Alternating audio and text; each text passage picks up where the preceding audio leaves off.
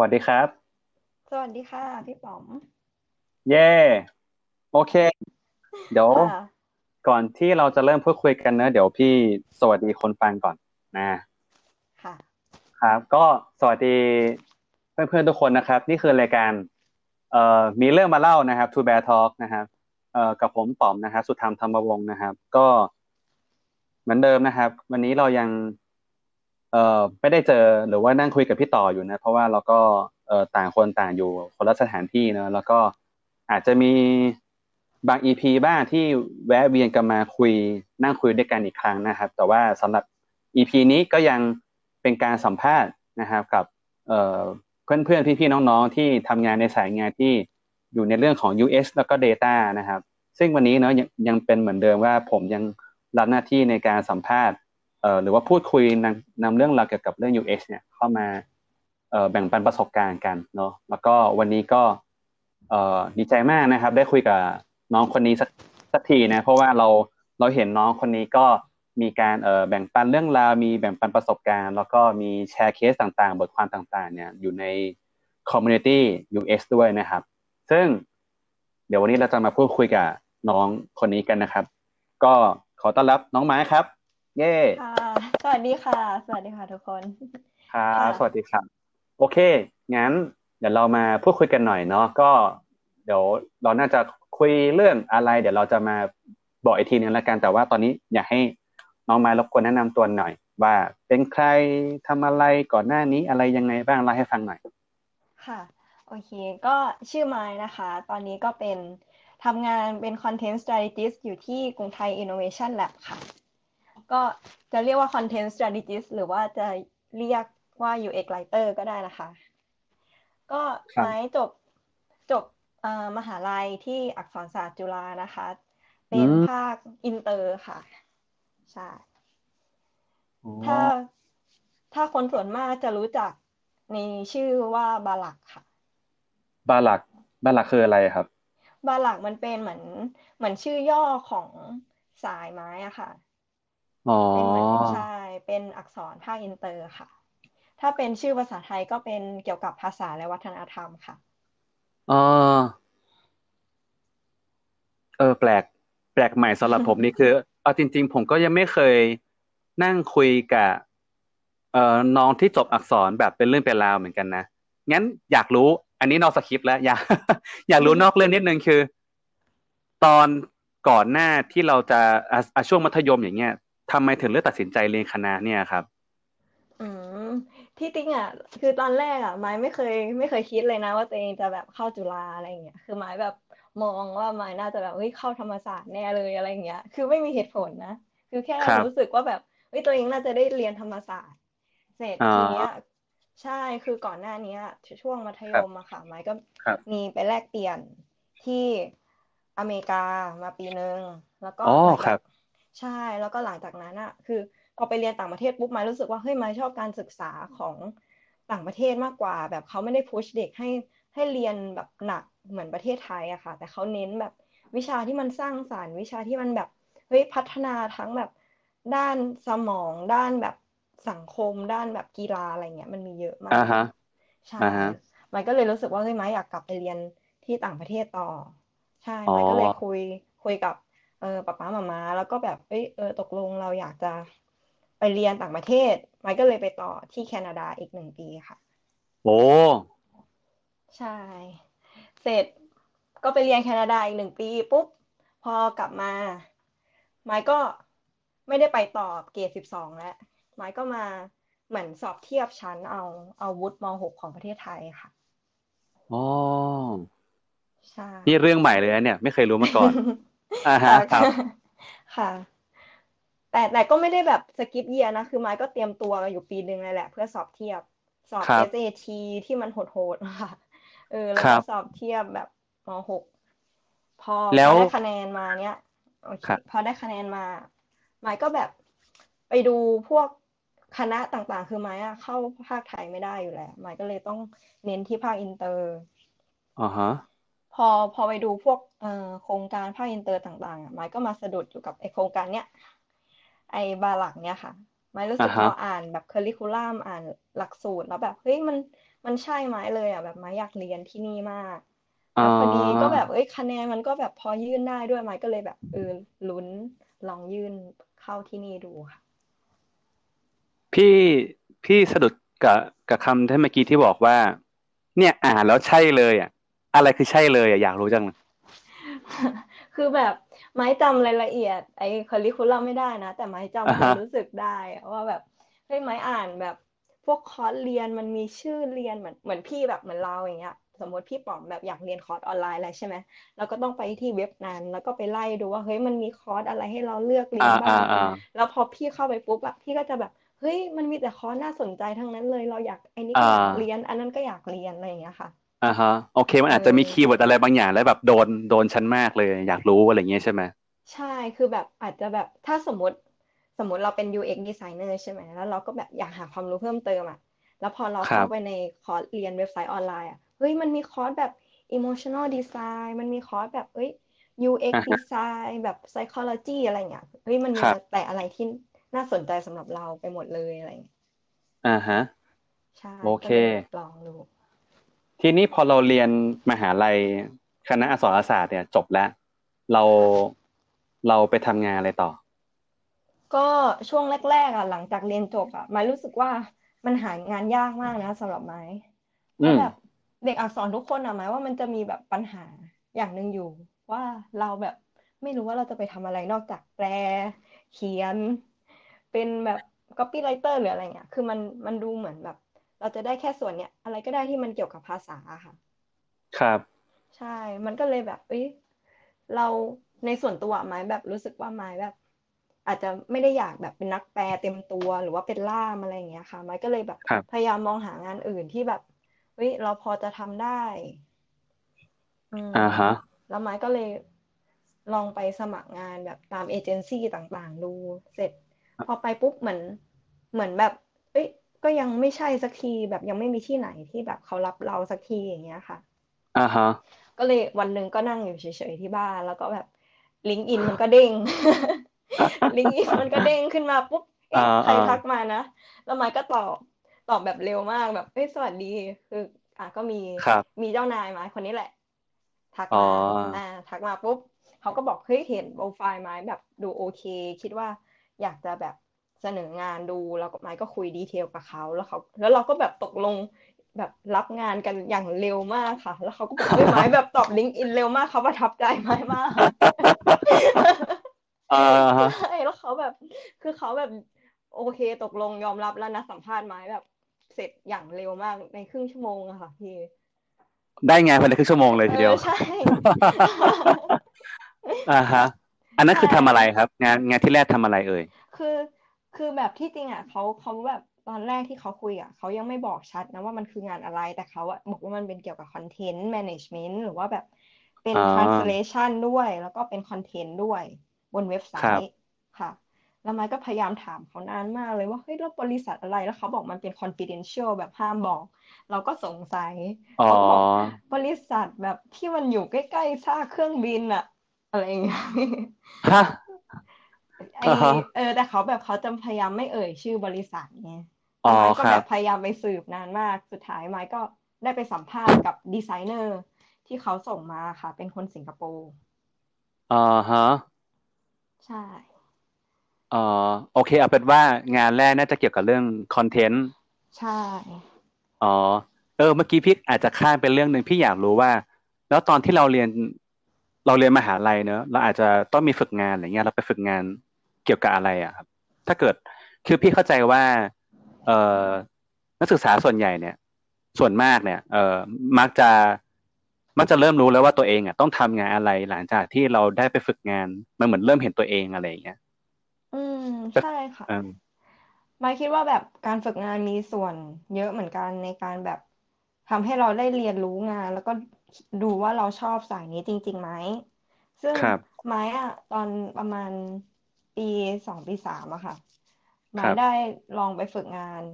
ที่นิตยสารเล่มหนึ่งเป็นนิตยสารแบบต่างประเทศ ที่เพิ่งมาเปิดอ๋อออฟฟิศใหม่เลย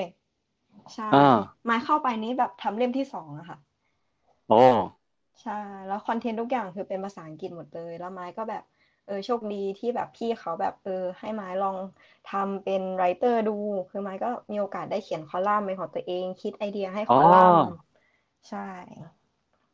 เกี่ยวกับอะไรครับ คอลัมน์ คอลัมน์มันจะเป็นเหมือนกับ นิตยสารนี้มันจะเป็นเหมือนไลฟ์สไตล์ของกรุงเทพอะค่ะ ก็จะมีกินเที่ยวดื่มดนตรีเออ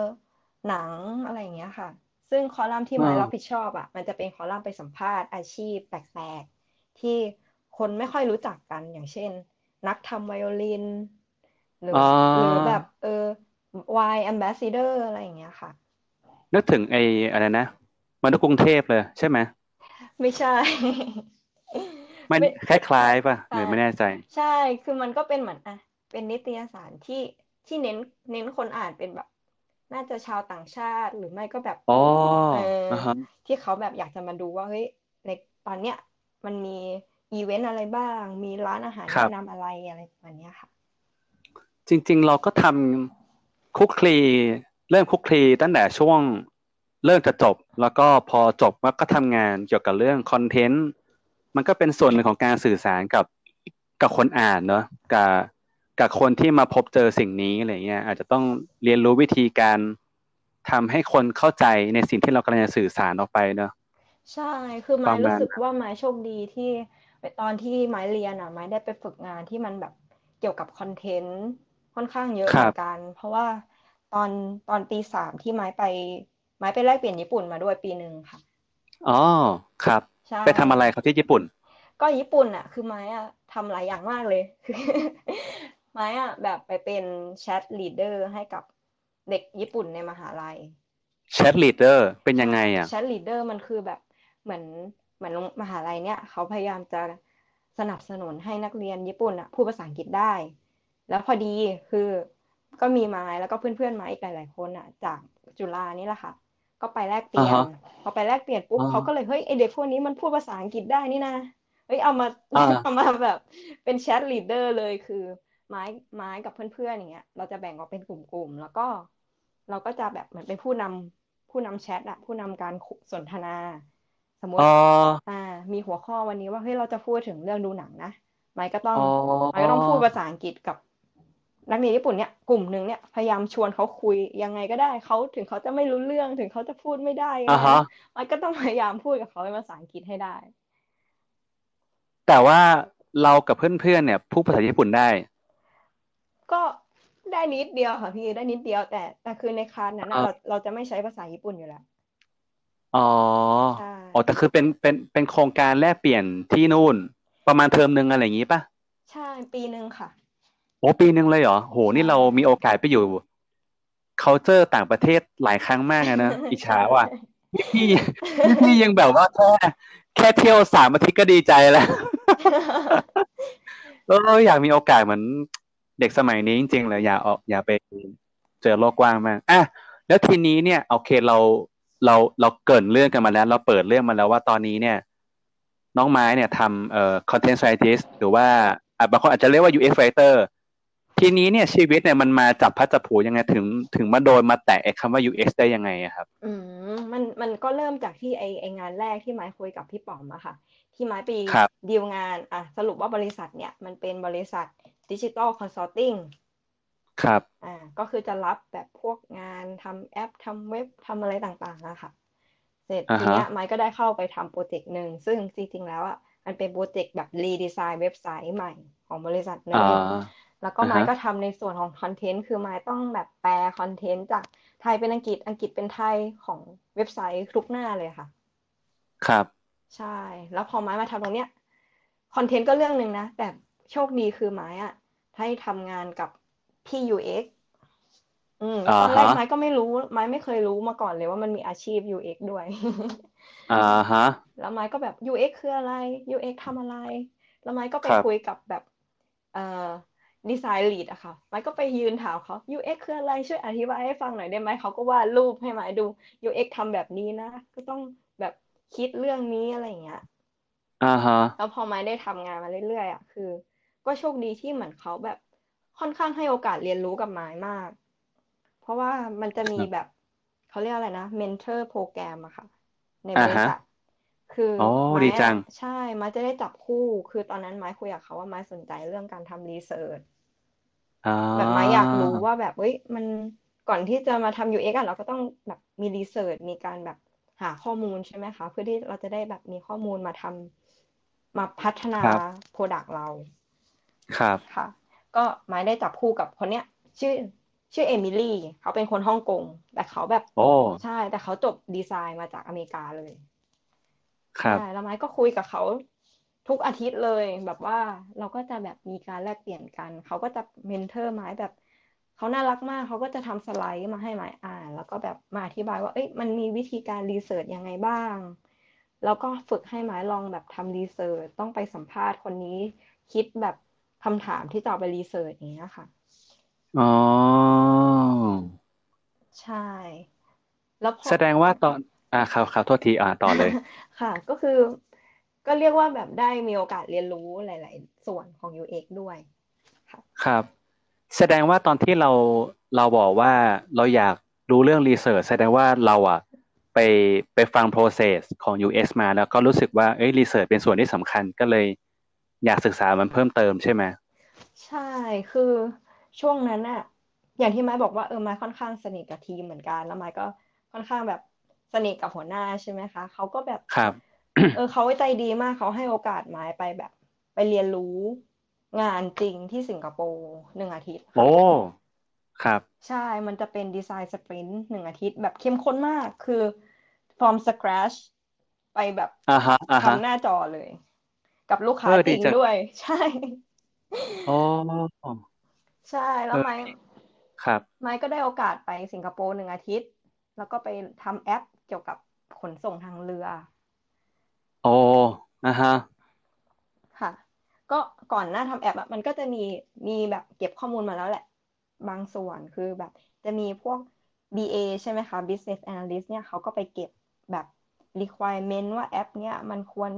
จะเป็นยังไงพอพอได้ข้อมูลมาแล้วปุ๊บ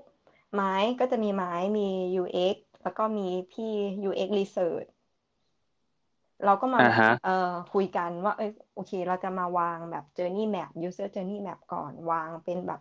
แผนภาพใหญ่ ๆ เลยเพื่อที่จะเอาไปคุยกับลูกค้าค่ะ ครับ ก็เรียกว่าฟอร์มทีมแหละ ฟอร์มทีมกันมาเพื่อทำ ไอ้เจ้าสิ่งเนี้ยให้มันเกิดขึ้นโดยใช้ design sprint เป็นตัวดำเนินงานหนึ่งสัปดาห์ใช่เออ เป็นโอกาสที่ดีมากนะพี่ว่าเหมือนไม้อยู่ในจังหวะที่จังหวะชีวิตที่มันแบบ เออ ดีมากเลย เพราะว่าหลาย ๆ ต้องบอกว่า ปัจจุบันนี้อาจจะดีขึ้นนะ แต่ว่าต้องบอกว่าถ้าเกิดย้อนไปสักประมาณแบบห้า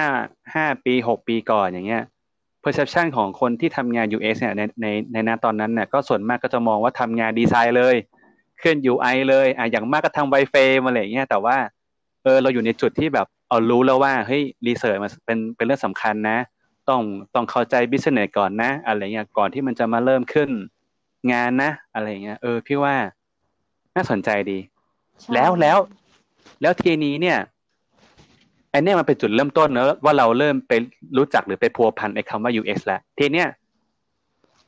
เกิดอะไรขึ้นต่อมามาทำ UX writer ได้ยังไง เออหรือว่า content scientist เนี่ยเออใช่ก็คือเหมือนตอนนั้นอะตอนที่ไม้เข้าไปใหม่ๆอะตำแหน่งไม้อะมันไม่มีชื่อเรียกค่ะอ้าวในบริษัทนั้นอะมันยังไม่มีชื่อเรียกปุ๊บแล้วเจ้านายไม้ก็คิดคิดเฮ้ยเออ เนี่ยเดี๋ยวเขาเหมือนเขากำลังจะตั้งชื่อตำแหน่งใหม่ ชื่อ content strategist ไม้ก็เป็นตำแหน่งนี้แล้วกัน คือจริง ๆแล้วจากประสบการณ์พี่อันนี้พี่แชร์ก่อน คือต้องบอกอย่างหนึ่งว่า ถ้าถ้าโครงสร้างองค์กรหรือบริษัทที่ใหญ่ขึ้นน่ะ เอ่อชื่อตำแหน่งเนี่ยมันมีส่วนเหมือนกัน เพราะว่าถ้าเราตั้งชื่อตำแหน่งที่ มันมันสเปซิฟิกมากหรือว่าหาคนมารีเพลซยากในอนาคตอะหรือว่าสเกลยากในอนาคตอะมันก็จะทำให้มีผลเหมือนกันต่อโครงสร้างองค์กร เพราะฉะนั้นน่ะ ชื่อตำแหน่งมันอาจจะอาจจะต้องกว้างประมาณหนึ่งที่หรือว่ารองรับอนาคตว่าจะต้องมีคนคนนี้ได้ อย่างจริงๆอย่างอย่างแต่ก่อนน่ะมันอาจจะยังไม่มี UX writer เลยนะ แต่ว่าพอมันเริ่มมี อะไรความ specific หรือว่ารูทีนอย่างเงี้ยซ้ำๆบ่อยๆไอ้ตำแหน่งเนี่ยมันก็เลยเกิดขึ้นอะไรเงี้ยไอ้แต่แต่ว่าเหตุการณ์เมื่อกี้ที่แบบว่าไม่เคยมีตำแหน่งชื่อตำแหน่งมาก่อนเลยก็แบบเออเซอร์ไพรส์ดีเหมือนกันเนาะใช่ที่จริงอะ ที่จริงอะหมายว่า แบบปัจจุบันอะคอนเทนต์มันคนเริ่มเห็นความสำคัญแล้ว แล้วมันก็เลยหมายคิดว่าตำแหน่งเนี้ยมันน่าจะเพิ่งมีไม่นานในบริษัทแรกที่หมายทำอะค่ะครับแล้วพอดีหมายเข้าไปปุ๊บเออ เอ่อ job description อะไรของหมายอะมันก็ตรงกับตำแหน่งนี้พอดีเขาก็เลยโอเค เดี๋ยวเขาจะให้หมายมาเป็นตำแหน่งนี้ ครับ ใช่ อยากรู้เลยว่า job description ที่เมื่อกี้พูดถึงเนี่ยมันมีอะไรบ้าง เออจำได้ไหมแสดงว่าเยอะจำไม่ได้เลยค่ะจำจำไม่ได้เลย คือคีย์เวิร์ดมีอะไรบ้างอะไรเงี้ยอะคือถ้าคือด้วยตอนนั้นนะที่ไม้เข้าไปทำอะคือตำแหน่งหน้าที่หลักของไม้จะเป็นแบบ translator เนาะ อ่าครับ ใช่ แต่ว่าความจริงแล้วไม้คิดว่า content strategist เนี่ยมันครอบคลุมเยอะกว่านั้นครอบมันใหญ่กว่า UX writer ด้วย อ๋อครับ คือ content strategist อะน่าจะเป็นคนที่ดูแลจัดการ content ทั้งหมดของอ่าฮะ อย่างน้อยก็เป็นของ product หนึ่งอะค่ะ หรือไม่ก็แบบอาจจะดูแลหลาย product ก็ขึ้นอยู่กับความเล็กใหญ่ของ product เนาะ อ่าฮะอ่าฮะค่ะ แต่ก็จะก็ต้องเป็นคนที่แบบคอยควบคุมดูแล แล้วก็อาจจะแบบคอย ดูคุณภาพของ content ที่มันออกมาค่ะเออฮะยกตัวอย่างได้ไหมครับ ถ้าถ้าสมมุติว่าเราบอกว่าเอ่อ content strategist เนี่ยมันอาจจะครอบคลุมมากกว่า UX writer อะไรเงี้ยมันมันมีอะไรที่มากกว่าบ้างอะไรเงี้ยครับหรือว่าอาจจะเล่าให้ฟังหน่อยไหมว่า UX writer มันคืออะไรหรือว่ายังไงบ้างอะไรเงี้ยอืมโอเค ถ้าจากประสบการณ์มานะคะ คือ UX มาคิดว่า UX writer อะก็คือคนที่คอยคิดคำต่างๆ บนหน้าจอ ก็คือเวลาเราเล่นแอป เราเล่นเว็บอะไรเงี้ยเราก็จะเห็นคำเล็กๆ มากมายเลยเนาะแบบปุ่มล็อกเอาปุ่มล็อกอินปุ่มแบบเออดูรายรายละเอียดข้อมูลอะไรอย่างเงี้ยค่ะ ซึ่งพวกพวกนั้นน่ะจะเป็นคำที่ UX writer อะคอยดูแลแล้วก็เขียนแล้วก็คิดว่า เอ้ยตรงเนี้ยมันควรจะเป็นคำอะไร error message ที่ที่แบบโผล่ขึ้นมาเนี่ย มันควรจะเป็นคำว่าอะไรที่จะช่วยให้คนใช้งานอะอ่าน อ่านประโยคเนี้ยแล้วโอเคเขาแก้ไขปัญหาได้ทันที ครับ แต่เอ่อถ้าพูดถึง content strategist อะหมายมองว่ามันใหญ่กว่า มันครอบคลุมตรงนั้นด้วย และมันก็จะมีหน้าที่ที่เพิ่มเข้ามาอีกคือครับ เราจะเป็นคนที่วางแบบ strategy ให้คอนเทนต์อันนั้นนะคะคือเหมือนสมมติอะเรามีมีคำมาแล้วประมาณห้าร้อยคำแบบเนี้ย แล้วคำพวกนั้นอะมันควรจะต้องถูกเก็บยังไง มันควรจะต้องแบบมีวิธียังไงแบบจัดการให้มันแบบเป็นระเบียบเรียบร้อยหรือว่า เออสมมติในแอปแอปหนึ่งเนี่ย เราจะวาง position ของแอป เนี่ยเป็นยังไงแล้วภาษาที่ใช้ในแอป เนี่ยควรจะใช้คำพูดแบบไหน ควรจะเป็นโทนยังไง เป็นโทนสุภาพ หรือว่าจะเป็นโทนขี้เล่นแบบเป็นแอปขายของอีคอมเมิร์ซก็อาจจะเป็นโทนขี้เล่น เรียกว่าวาง style guide ให้กับ product ตัวนี้ด้วยค่ะอ๋อ มันออกแนวเหมือนกับ กึ่งกึ่งว่าเป็น part หนึ่งหรือเสี้ยวหนึ่งของ marketing เหมือนกันเนอะแบบทำเรื่องแบรนด์ personality อะไรอย่างนี้ป่ะ แต่ว่ามันเป็นลักษณะแบบวาง character ของการสื่อสารในใน product อะไรอย่างนี้เนาะใช่ไม้ไม้ที่จริงอะไม้มองว่ามันแอบ relate กับ marketing ด้วยนิดนึง เพราะว่าถ้าสมมติแบบ product อันนึงอะมันก็ควรจะแบบ มี marketing มาช่วยดูด้วยเนาะว่าเอ้ยการสื่อสารหรือแบบ brand communication อะมันโอเคไหมมันแบบมันมันล้อไปกับของบริษัทไหมอะไรเงี้ยแล้วเราก็อาจจะต้องมาดูว่า เอ้ย style guide ที่เราจะเอามาใช้กับไอ้ product อันเนี้ย อย่างเช่นแบบเอ้ยสมมุติเราจะตั้งไปว่าขี้เล่น แล้วเราจะให้ใช้คำอะไรได้บ้างในในแอปนี้ เราจะไม่ใช้แบบครับค่ะแบบเป็นทางการ เราจะใช้คำแบบจ้ะหรือว่าแบบใช้นะ หรืออะไรอย่างเงี้ย เราก็ต้องมาวาง strategy ให้อะไรพวกนี้ค่ะ ซึ่งมันก็จะมีแบบ detail ละเอียดลงไปอีก ครับ อันนี้แล้วแล้วเรามาทำ UX เอ่อ writer ได้ยังไงนะครับ ก็ก็จากที่บอกว่า เอ้ยไม้ได้ตำแหน่งนี้มาแล้วใช่ไหมคะ ในบริษัทแรกอะไม้ก็ทำมาทำมาปุ๊บ โอเค หมดสัญญาค่ะ หมดสัญญาแล้วก็ได้เวลาเปลี่ยนอ๋อเป็นสัญญาเหรอเป็นคอนแทค อ๋อครับ ค่ะ แล้วก็พอดีไม้ก็แบบได้ไปงาน UX conference ตอนนั้นไม้ก็เลยได้แบบ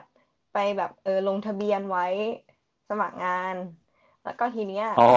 ใช่ทีเนี้ยทางแบบทางแบบกรุงไทยเขาก็แบบเออโทรมา บอกว่า เออ แบบกำลังสนใจมีตำแหน่งนี้คือไม้ค่อนข้างว้าวที่แบบเฮ้ยมันมีตำแหน่งนี้ในบริษัทอื่นด้วย เพราะเพราะเท่าที่แบบดูดูอะมันมันไม่มีตำแหน่งนี้ในประเทศไทยเท่าไหร่อะค่ะอ๋อครับไม้ก็เลยสนใจไม้ก็เลยลองไปสมัครดู อืมค่ะ แล้วพอไปสมัครปุ๊บครับ คือพอเริ่มงานอะช่วงแรก ๆอะมันแบบมันเป็นอะไรที่เราต้องเรียนรู้ใหม่เยอะมากเลยค่ะ คือมันไม่เคยจับงานด้านแอปพลิเคชันมาก่อน มันไม่ มันไม่รู้จักอะไรที่เกี่ยวกับแบบ มันแนวเทคเทคจ๋ามากแบบไอทีอย่างเงี้ยค่ะ คือไม้อยู่ฝ่ายไอทีแต่พี่พี่ลองคิดดูว่าแบบไม้แบบเรียนอักษรเนาะคือไม้ไม่เคยจับอะไรไอทีอยู่แล้วคือวันวันมันก็อยู่แต่กับหนังสืออยู่กับประวัติศาสตร์อะไรเงี้ย แล้วพอมาทำงานปุ๊บโอ้โหแบบมาเป็นโค้ดมาเป็นแบบไอทีจ๋าอะไรเงี้ย คือไม้ก็แบบเฮ้ยไม้รู้สึกว่าไม้ต้องปรับตัว เยอะเหมือนกันอะไรเงี้ย เออ น่าสนใจอยากรู้เลย อันนี้อาจจะนอกสคริปต์หน่อยหนึ่งคืออยากรู้ว่า แล้วเราปรับตัวยังไงบ้าง หมายถึงว่าเราทำยังไงกับตัวเองบ้างเพื่อให้ทำงานได้อะไรเงี้ย อะในในในในฐานะที่เราไม่ได้อยู่ในสายเทคเลยแล้วเรามามาทำงานในส่วนหนึ่งของเทคแหละเออ อืม คือมันก็โชคดีจากช่วงแรกด้วยแหละ ช่วงช่วงบริษัทแรกที่ไมเออค่อนข้างแบบเรียนรู้ด้าน UX มาพอสมควร พอมามาที่บริษัทที่สองอะไมก็แบบมาเริ่ม ด้านเป็นแบบ UX เป็น content strategist เต็มตัวเลย แล้วมาทำทำแบบแอปใช่ไหมคะ แล้วแบบ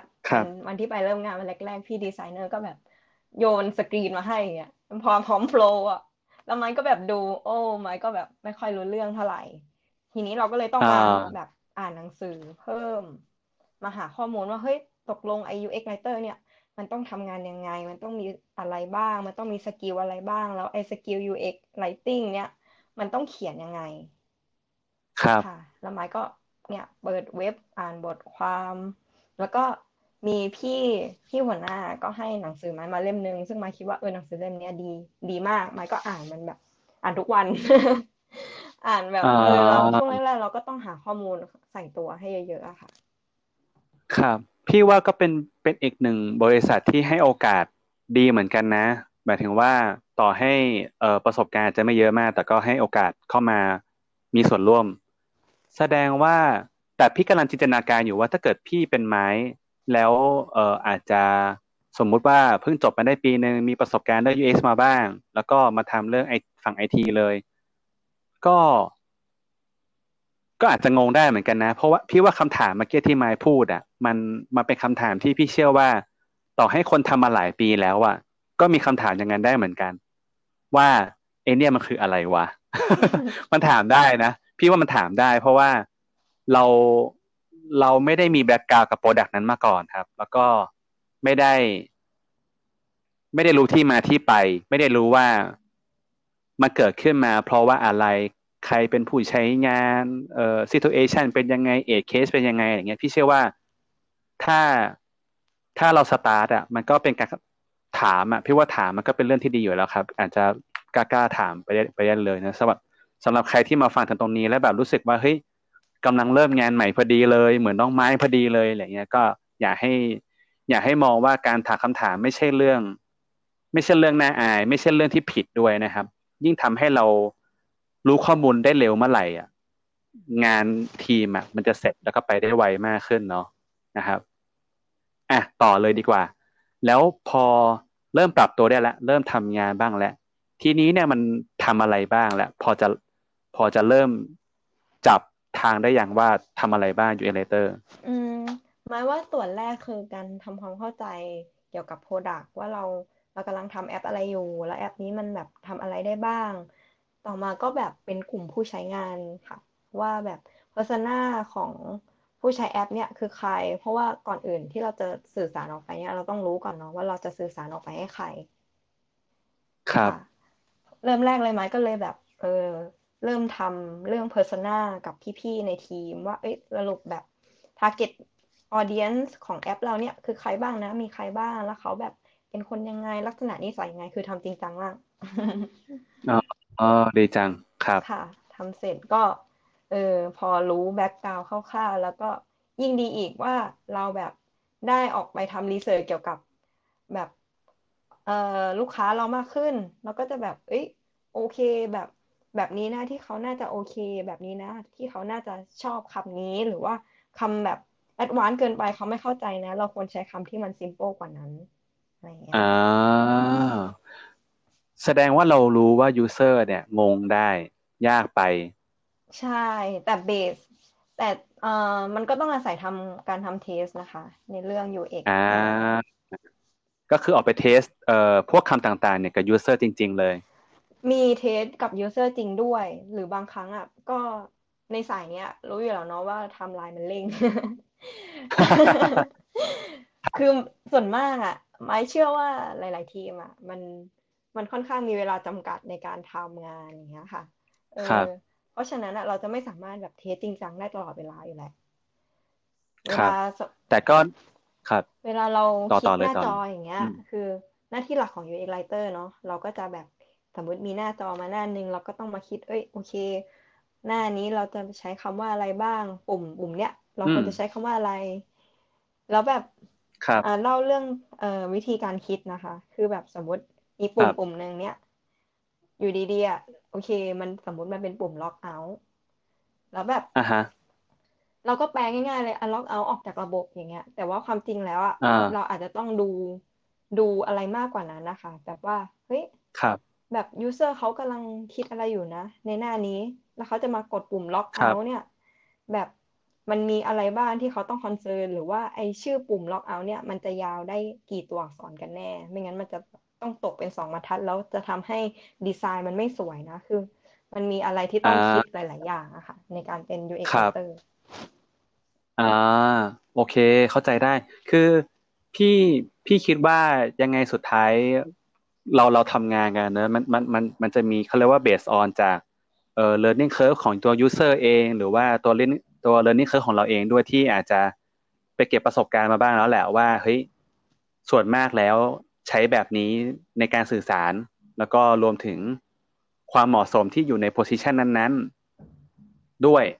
เนอะเข้าใจว่าอย่างนั้นมากกว่า มันอาจจะไม่ใช่แบบว่า เออเขาเรียกว่าอะไรดีอะไม่ไม่ได้ฉาบฉวยดีกว่า พี่ว่าพี่ว่าไม่ได้ฉาบฉวย แต่ว่ามันเป็นการเขาเรียกว่าใช้ประสบการณ์ในการทำงานเข้าไปอยู่แล้วอืมเรารู้แล้วล่ะ เราเราเราศึกษา user มาแล้วนี่เนี่ยใช่ไหมค่ะพี่ว่าการที่น้องไม้บอกว่า เขาเน้น user เน้นศึกษา user มาแล้ว นั่นหมายความว่าเราเริ่มเข้าใจแล้วว่าบริบทของ user มันเป็นยังไงใช่อะไรอย่างเงี้ยแหละค่ะเออ ทีเนี้ยพี่ว่าเมื่อกี้เราพูดถึงแบบเอ้ยมีคุยกับดีไซเนอร์มีคุยกับเดฟในทีมมีคุยกับหัวหน้าอะไรอย่างเงี้ยอันนี้พอจะเล่าคร่าวๆได้ไหมครับ อาจจะอาจจะอาจจะไม่ต้องเจาะจงมากแบบเอ่อพอที่จะเปิดเผยได้แล้วกันพี่เข้าใจว่าแต่ละองค์กรน่าจะมี confidential อยู่เนอะแต่อาจจะพอเล่าคร่าวๆได้ว่าเออ ทำงานกับใครบ้าง แล้วก็เราทำงานส่งมอบให้ใครบ้าง หรือว่าต้องรับ requirement มาจากใครบ้างอะไรอย่างเงี้ยครับอืมค่ะ ได้อันนี้ก็ตามที่ประสบการณ์ที่ไม้ทำงานมาเนาะแต่ละองค์กรอาจจะไม่เหมือนกัน แต่ก็ใช่ใช่ใช่เอ่อพี่เชื่ออย่างนั้น คนที่ไม้ดีลงานด้วยอะก็จะมีหลักๆก็คือเอ่อดีไซเนอร์เนาะ UX UI ดีไซเนอร์ก็จะเป็นคนที่ครัทบำหน้าจอออกแบบดีไซน์หน้าจอต่างๆ แล้วก็จะมีทีม business ค่ะ ก็จะเป็นพวกเอ่อ product owner หรือว่า business unit ที่เขาจะดูเรื่อง requirement แล้วก็จะมีอืม PBA ก็คือ business analyst ที่เขาจะดูพวก technical ต่างๆ แบบว่า เอ้ย อันครับนี้มันระบบเออเรื่องนี้มันขึ้นเกิดจากสาเหตุอะไรอย่างเงี้ยค่ะอ่าวิครับธีการทำงานของไม้ก็คือแบบเออเราก็จะได้ดีไซน์หน้าจอมาเนาะแล้วก็ในหน้าจอนั้นอะจะมีคำอะไรบ้างเราก็ต้องแบบมาดูมา list ออกมาว่าเอ้ย โอเคคำหนึ่งสองสามสี่ห้าแล้วก็ถ้ามันเป็น label ธรรมดาอย่างเงี้ยเราก็ต้องดูความ consistent นะคะ ว่าแบบโอเคครับ label ชื่อเนี้ยมันมันมันควรจะต้องใช้สมมุติ label A ใช้ในหน้าหนึ่งสองสามแล้วหน้าที่สี่อะมันเป็น position เดียวกันที่ควรจะใช้คำเดียวกัน เราก็ต้องใช้คำอ่าว่า A เหมือนกันใช่ มันไม่ควรจะเป็นคำว่า B หรือ C ครับ ก็คือคอยควบคุม consistent ในแอป เออ เข้าใจได้ เพราะว่าไม่งั้นเนี่ยก็จะกลายเป็นว่า user ไปเจอรูปแบบการใช้งานหน้าเดิมเลย แต่ว่าทำไมเปลี่ยนคำก็ทำให้ user สับสนได้หรือว่างงได้เนาะใช่เออใช่ค่ะอันนี้จริง อันนี้จริง คือมันไม่ใช่แค่ดีไซน์ซิสเต็มอย่างเดียวนะว่าปุ่มจะต้องหน้าตาเหมือนกันสัดส่วนเหมือนกันแต่ว่าคำก็มีส่วนเหมือนกัน ใช่เออไม้นี่แบบอยากลองเหมือนกันนะ แบบทำแบบ content แบบ เหมือนคล้าย ๆ แบบ design system ของ content นะคะ มันมันก็แบบสำคัญในการ keep consistency ในแอป เป็น content system อะไรอย่างนี้เนอะใช่ไหมเฮ้ยไม่แน่นะพี่พี่ว่าพี่ว่าเออเขาเรียกว่าอะไรเดียพี่เคยคุยกับเพื่อนๆเหมือนกันว่า เอ้ย แต่ละปีเนี่ย จริง ๆ แล้วอะ เราอะชอบจัดงานกันว่า UX trend design trend อะไรเงี้ยซึ่ง พี่อยากมองกลับกันว่าจริง ๆ แล้วอะมันไม่ใช่เทรนด์เว้ยแต่มันคือ มันมาจากปัญหาที่มันเกิดขึ้นในแต่ละปีมากกว่า มันก็เลยทำให้เกิดเทรนด์มันออกมา อืมใช่ยกตัวอย่างเช่นยกตัวอย่างเช่น เอ่อเมื่อประมาณสองสามปีก่อน หรือสามสี่ปีก่อนเนี่ยมันอาจจะยังไม่บูมคำว่า design system เนอะแต่ว่าพอมันมี tool ที่มันออกที่มันออกมาคือการออกแบบพอมันออกแบบมาเสร็จปั๊บเนี่ย มันต้องมีคนมาช่วยทำพอมันมีคนมาช่วยทำปั๊บไอ้ไอ้ product อ่าหมายถึงว่าบริษัทเนี้ยอาจจะมี product หลาย ๆ อันที่รวมที่เป็นรวมเป็นแอปรวมเป็นแอปเดียวกันไอโปรดัก A เนี่ย อาจจะใช้ปุ่ม buttonเอ่อโค้งมนประมาณนี้ไอ้ product B แม่งใช้ปุ่ม action เดียวกันเลยแต่โค้งมนอีกแบบหนึ่งมันก็เริ่มมันก็เริ่มเกิดเอ่อไม่ไม่ consistency กัน ก็เลยต้องหาวิธีการทำงานร่วมกัน tool ต่างๆ มันเริ่มทยอยเริ่มทยอยมาเป็นแบบทำงานแบบ collaboration ได้เอออะไรอย่างเงี้ย แล้วมันก็จะแบบมีคำว่า design system เพิ่มขึ้นมา อะไรประมาณนั้น อันนี้จากจากที่พี่ดูนะ อันนี้พี่คาดการเอาเองนะ มันอาจจะมันอาจจะผิดก็ได้นะ ใครเป็นกูรูฟังอยู่อาจจะหัวเสียอยู่ก็ได้นะเอ้ยไอ้ปอมมันพูดอะไรวะเนี่ยคือใช่ใช่แต่ว่าสิ่งที่น้องไม้พูดมาเมื่อกี้มันดีมาก คือพี่อยากจะบอกว่าสำหรับคนฟังที่ที่ฟังอยู่อะคือ ผมไม่ได้บอกว่าสิ่งที่เราพูดกันอยู่เนี่ย มันเป็นเรื่องที่ทุกคนเอาไปรีเพลซทำได้ทันทีนะ ต้องทำเหมือนกันเลยถึงจะถูกนะ ผมอยากจะบอกว่า เรามาแชร์ประสบการณ์ร่วมกันมากกว่าว่าเราไปพบเจออะไรมา มันอาจจะ มันอาจจะถูกบ้าง มันอาจจะผิดบ้าง มันอาจจะไม่เหมาะสมบ้าง แต่ว่าเราเชื่อว่าสิ่งที่มันเกิดขึ้นแล้วมันถูกต้องแล้วในณเวลานั้นเนอะเพราะฉะนั้นเนี่ยเรียกพี่จะบอกอยู่เสมอว่าเราเอาไปปรับใช้กันดีกว่า เรายังเรายังไม่บอกว่าอะไรมันถูกอะไรผิดเนาะค่ะ ใช่ค่ะ เนาะเนาะประมาณนั้น ทีเนี้ยพอเราพูดกันว่าไม่มีอะไรถูกอะไรผิดเนี่ย พอจะพอจะเล่าได้ไหมว่ามีเหตุการณ์อะไรบ้างที่ที่เคยเกิดขึ้นแล้วแบบ เอออาจจะเป็นปัญหาหรือว่าพัฒนามาดีขึ้นได้อะไรเงี้ยเอาเอาเอาที่เล่าได้นะครับลองคิดดูดีๆก่อนบางทีมันอาจจะเป็นคำตอบที่ ไม่ไม่สามารถเปิดเผยได้หรือเปล่าอะไรเงี้ยลองลองคิดดูอ ย่างที่พี่ป๋อมพูดเมื่อกี้เนาะแบบว่าพอมันมีการทำงานแบบร่วมกันหลาย ๆ ทีมหลาย ๆ คนอย่างเงี้ย แน่นอนว่าแบบเออการสื่อสารอะเป็นสิ่งที่สำคัญแล้วบางทีเวลาเราสื่อสารกันไม่ตรงกันอย่างเงี้ย มันมันก็จะมีปัญหาตามมาเออใช่มาคิดว่ามันเป็นปัญหาที่หลาย ๆ บริษัทน่าจะเจอหรือหลาย ๆ ทีมน่าจะเจอแหละก็คือแบบเออ miscommunication บ้างหรือว่าแบบ เออไม่ได้คุยบ้าง ไม่ได้คุยนี่อาจจะแย่กว่าด้วยซ้ำเพราะเราไม่รู้เลยว่าแบบอีกฝ่ายทำอะไรอยู่ พอเราพอเรามาทำปุ๊บอ้าวทำแบบนี้แล้วเหรอ เราไม่เห็นรู้เลย อย่างเงี้ยค่ะอ่าแล้วเรามีการแพลนวางแผนยังไงในการเรื่องการสื่อสารอะเอาเอาเฉพาะเรื่องนี้ก็ได้ครับ อืม พอจะพอจะแชร์ได้ไหมเช่นแบบใช้ทูอะไรบ้างหรือว่ามีแอคทิวิตี้อะไรบ้างในการสื่อสารอะไรเงี้ยครับ ก็ มาคิดว่ามันน่าจะเป็นการที่แบบเหมือนเรามามามาพูดคุยกันมากขึ้น แบบอาจจะแบบ เออก่อนก่อนเริ่มทำอะไรสักอย่าง เราอาจจะมาตกลงกันก่อนว่า โอเค เดี๋ยวเราจะไป way นี้นะทุกคนโอเคไหมถ้าทุกคนโอเค ก็เราจะไป way นี้กันแล้วคนคนเราอะ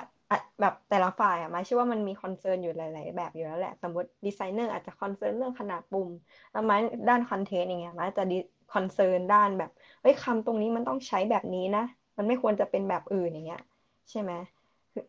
ม้คิดว่ามันน่าจะแบบก่อนเริ่มอะไรอะมันน่าจะรวมหลาย ๆ แบบ stakeholder มาคุยกันก่อน แบบหลายฝ่ายหลายทีมมาคุยว่า เอ้ยโอเคแบบดีไซเนอร์โอเค ฝั่ง content แบบมีปัญหาอะไรไหมติดอะไรไหมถ้าเราจะไปทำงานรูปแบบนี้อ๋อ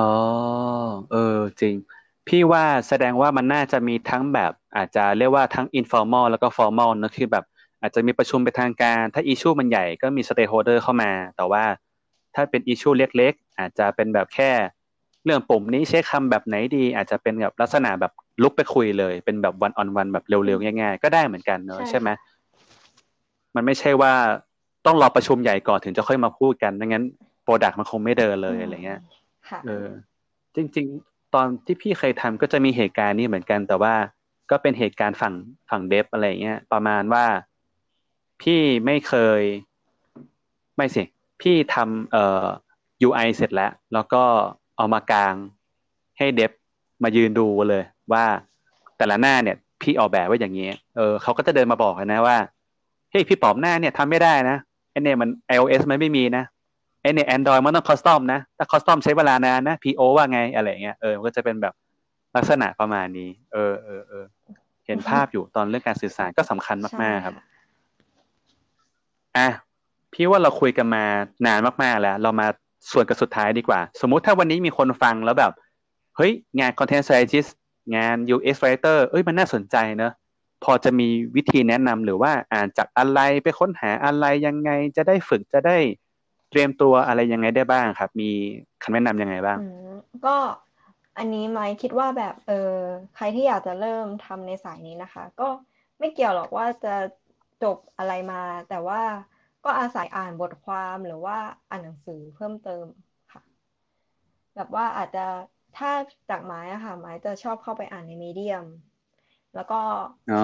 ชอบเข้าไปอ่านพวกบทความต่างๆ ในมีเดียม ซึ่งความจริงแล้วอะ ถ้าได้ภาษาอังกฤษอะก็จะดีมาก ๆ เลย เพราะว่าตอนนี้หมายรู้สึกว่าในในประเทศไทยเรายังไม่ค่อยมีแบบ resource ด้าน content strategist หรือว่า UX writer เท่าไหร่ แต่ว่าถ้าเป็นถ้าแบบว่าเอ่อพอจะอ่านภาษาอังกฤษได้อะก็แนะนำให้ไปหาความรู้ในเว็บไซต์ต่างประเทศ หรือว่าจะไปลงคอร์สอาจจะมีฟรีบ้างเสียตังค์บ้างของต่างประเทศอะค่ะใช่ ครับ และที่สำคัญคือก็ต้องลองลองฝึกเขียนดู อ่า ใช่กำลังจะบอกเลยว่า ต่อให้เราอ่านมาเยอะแค่ไหนถ้าเกิดเราไม่ลองทำเลยเนี่ย พี่ว่ามันก็อาจจะไม่รู้ feedback เนอะว่าทำแล้วเป็นยังไงทำแล้วคนอ่านเข้าใจไหมอะไรเงี้ยเนอะหรือว่าอย่างที่น้องไม้ทำแหละ คือ เขียนอะไรบางอย่างลงไปบนหน้าแอปพลิเคชันบนเว็บไซต์แล้วเนี่ย คนอ่านเข้าใจหรือเปล่า user user ของ product นั้นเนี่ยมาเจอแล้วเนี่ยทำถูกหรือเปล่า ถูกขั้นตอนหรือเปล่า ใช้คำใช้คำงงไหมตกลงจะยืนยันหรือจะตกลงอะไรเงี้ยนะอันนี้คลาสสิกมาก ใช่ค่ะ คือไมค์ไมค์คิดว่าแบบเออความจริงอันเนี้ย อ่านมันก็เป็นเรื่องหนึ่งเนาะมันเป็นทฤษฎี แต่แบบถ้าเราได้ลองทำจริง ๆ แล้วอะไม่ว่าจะเป็นแบบ UX designer หรือว่าใครก็ตามอะสมมติแบบลองลองคิดคำขึ้นมาคำหนึ่งแล้วก็ลอง ไปถามคนนี้เฮ้ยคำที่เราคิดมาโอเคไหม